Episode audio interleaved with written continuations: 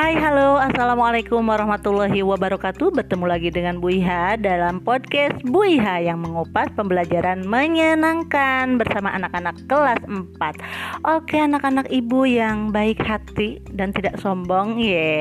Uh, semangat ya, uh, kalian tetap semangat walaupun belajar dari rumah. Oke, Bu Iha akan menemani melalui saluran pembelajaran uh, podcast Bu Iha di mana pada materi kali ini Bu Iha akan mengupas pembelajaran 2 tema 1 sub tema 2 ya. Jadi ingat ya, di modul kalian judulnya adalah tema 1 sub tema 2 pembelajaran 2. Ya, kalau mau lihat halamannya di halaman 40.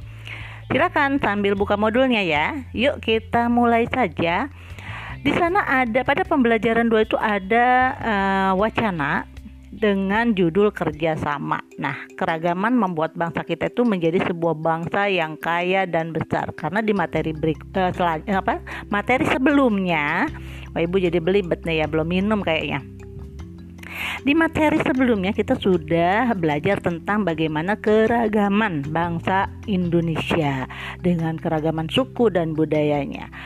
Oke, nah keragaman itu membuat bangsa kita menjadi sebuah bangsa yang kaya dan besar, juga arif dalam bertindak. Nah, banyaknya keragaman yang ada di Indonesia justru bisa menjadi kekuatan besar, terutama jika dilandasi dengan nilai-nilai persatuan dan kesatuan Negara Kesatuan Republik Indonesia atau NKRI. Salah satu kegiatan yang mencerminkan menghargai keragaman adalah dengan bekerja sama. Nah, kalau di kelas kita ada uh, satu hari penguatan karakter kerjasama, yaitu hari Selasa ya, Selasa kerjasama itu penguatan karakternya. Kerjasama itu adalah suatu usaha yang dilakukan oleh beberapa orang untuk mencapai tujuan bersama. Nah, kerjasama di lingkungan tetangga, di lingkungan rumah kalian mempunyai manfaat yang sangat banyak. Kerjasama dapat menambah keakraban kita. Melalui kerjasama, kita bisa menyadari bahwa manusia itu adalah sebagai makhluk sosial, ya. Sebagai makhluk sosial, kita saling membutuhkan dalam menjalani kehidupan uh, di dunia ini. Oke. Okay? Nah, kerjasama memiliki dua syarat nih agar dapat berhasil dengan baik. Yang pertama adalah sukarela dan yang kedua adalah saling menguntungkan.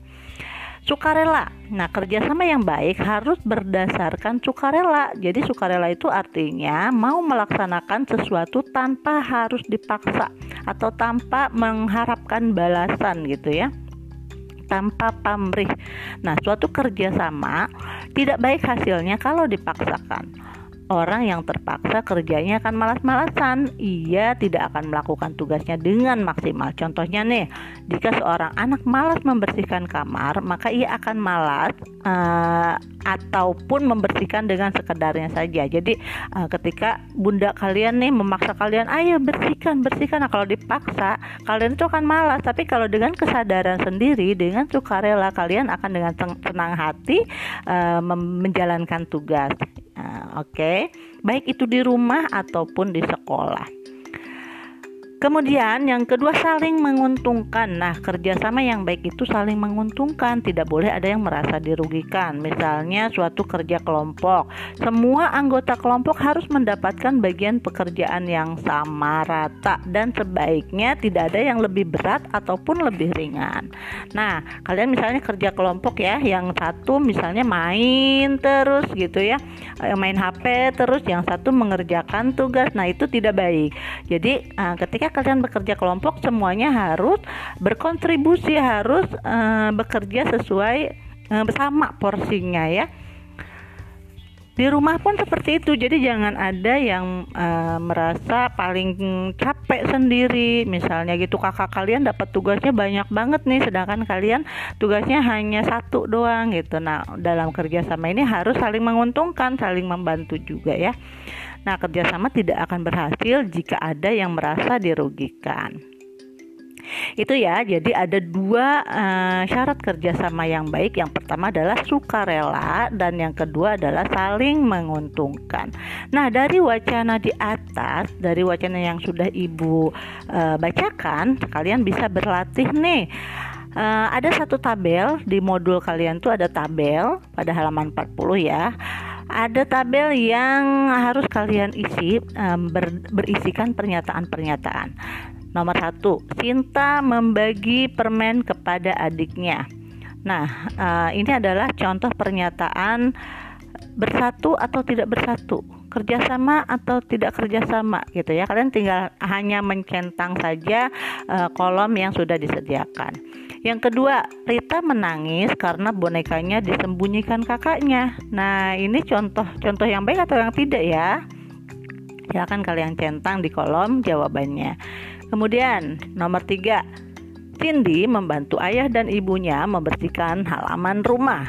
Nah ini contoh yang baik. Contoh kerjasama atau bukan ya? Nomor 4, Doni bermain dengan kakaknya di halaman rumah. Nah, ini contohnya contoh bersatu atau tidak bersatu. Nomor 5, ayah sedang kerja lembur. Di rumah anak-anak bermain dengan gaduh dan berteriak-teriak. Nah, ini contohnya yang baik atau tidak ya?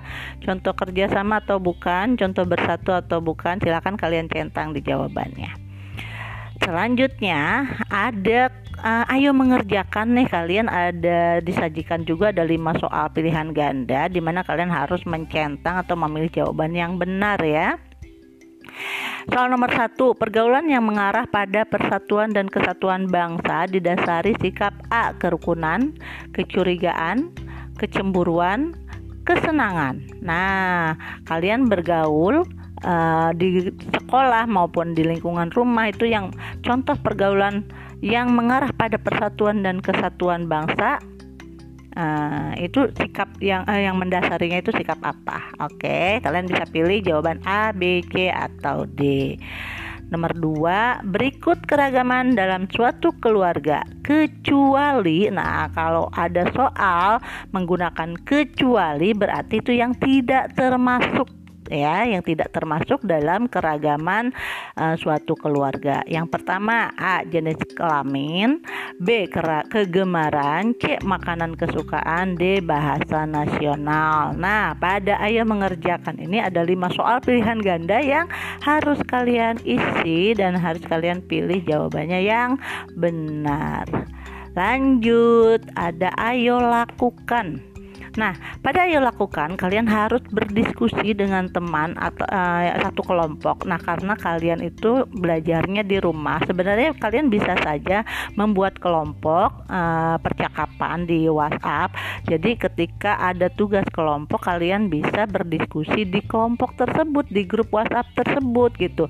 Tapi karena grup WhatsApp uh, bunda-bunda kalian tuh mungkin sudah banyak ya. Jadi kalau ada grup lagi takutnya nanti malah merepotkan jadi silahkan saja kalian kerjakan tugas yang kelompok itu uh, menjadi tugas mandiri. Kemudian kalian bisa berdiskusi bersama ayah bunda atau kakak ya uh, di rumah gitu. Ini ada uh, contoh soal ada empat soal uh, yang harus kalian diskusikan. Jadi kalian diskusinya sama bunda ya yang pertama, apakah keragaman menjadi penghalang untuk mewujudkan kerjasama di keluarga? Nah, ini uh, apa yang harus kalian isi, yang harus kalian jawab, dan eh, soal-soal seperti inilah yang nanti akan ibu uh, nilai ya. Kalau untuk pilihan ganda, mungkin kan itu sudah terlihat uh, jawabannya ya. Tapi kalau uh, ini soal-soal pertanyaan seperti ini, uh, ibu akan mengetahui bagaimana isi pemikiran kalian tentang uh, jawabannya kan mungkin tidak sama ya karena ini menda, men, apa? Um, me, nah ibu ini deh lupa. Menyajikan nah menyajikan pendapat masing-masing. Nah Nomor dua, siapa sajakah yang harus ikut bekerja sama? Nah, kalian harus jawab ya. Ini jawabannya tidak tidak sama dengan teman kalian tentunya. Nomor tiga, bila salah satu anggota menolak untuk bekerja sama, apa yang harus kalian harus dilakukan anggota lain? Nah, ini kan pendapat kalian. Tidak mungkin pendapat kalian itu sama semua ya satu kelas. Nah, pasti kalian punya pendapat sendiri. Nah, bagaimana menurut pendapat kalian apabila ada satu anggota yang menolak untuk bekerja sama? Nomor empat, apa sajakah alasan salah seorang anggota diberikan izin untuk tidak ikut terlibat dalam kerjasama tersebut? Nah, uh, misalnya ada salah satu anggota yang udah tidak tidak nggak apa-apa nggak apa-apa deh kalau uh, tidak ikutan terlibat juga gitu. Nah, alasannya apa gitu diberikan izin seperti itu. Nah, tuliskan hasil diskusi kalian, hmm, hasil pemikiran kalian di buku tulis ya. Kemudian nanti uh, ibu akan menilai jawaban-jawabannya. Oke, yang di buku tulis nanti ibu nilai. Lanjut ada pola lantai seni tari. Nah, materi selanjutnya ini uh, muatan materi, materi uh, BDP di mana kalian kemarin sudah uh, belajar tentang keragaman tarian yang ada di Indonesia. Itu setiap daerah tuh mempunyai tarian yang khas uh, dan uh, sebenarnya ibu maunya seperti ini kalian silahkan uh, memperagakan salah satu tarian daerah yang kalian bisa gitu ya entah itu tarian daerah Bali Jawa Barat atau Banten gitu ya Nah, tapi next deh itu di di tugas berikutnya saja. Kalau sekarang kita sedang kupas modulnya dulu nih. Nah, pembelajaran tentang uh, pola lantai seni tari itu karena memang uh, seni tari itu kan ber, ber, beragam cara uh, olah tubuhnya juga beragam gitu ya. Nah, pola lantainya pun punya banyak uh, variasi. Di mana yang pertama itu pola lantai. Apa sih yang disebut dengan pola lantai dulu nih? Pola lantai itu merupakan garis yang dilalui penari pada saat melakukan gerak tari. Nah, pola lantai ini dilakukan baik oleh penari tunggal, berpasangan, atau penari kelompok. Nah, kita uh, kemarin sudah membahas tentang tarian kecak ya, di mana pola lantainya itu uh, membentuk lingkaran karena memang para penarinya itu membentuk satu lingkaran ya.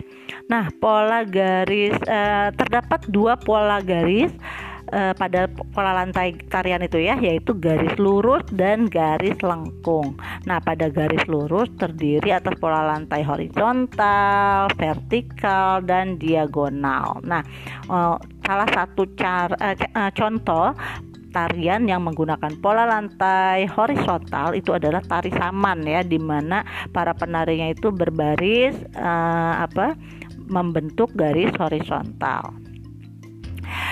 Pengembangan pola lantai lurus dapat berupa pola lantai zigzag, segitiga, segi empat, dan segi lima. Selain garis lurus, terdapat juga pola garis lengkung. Nah, pola ini uh, mendapatkan eh, apa di, dapat dikembangkan juga menjadi uh, sebu, berbagai pola lantai.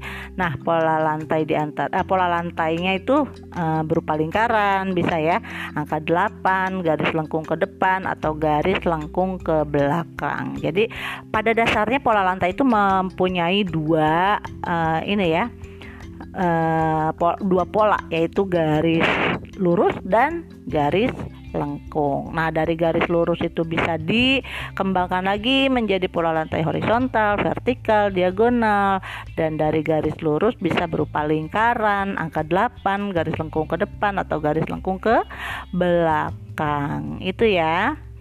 Nah, ada soal lagi nih di halaman 42-nya. Ayo mengerjakan di mana kalian harus menjawab pertanyaan uh, yang eh, mengenai pola lantai pada uh, materi SBDP ini. Oke. Okay? Dan ada contoh gambar-gambar di mana penari-penari membentuk pola lantai, ada yang garis lurus, ada yang zigzag, segitiga dan lingkaran.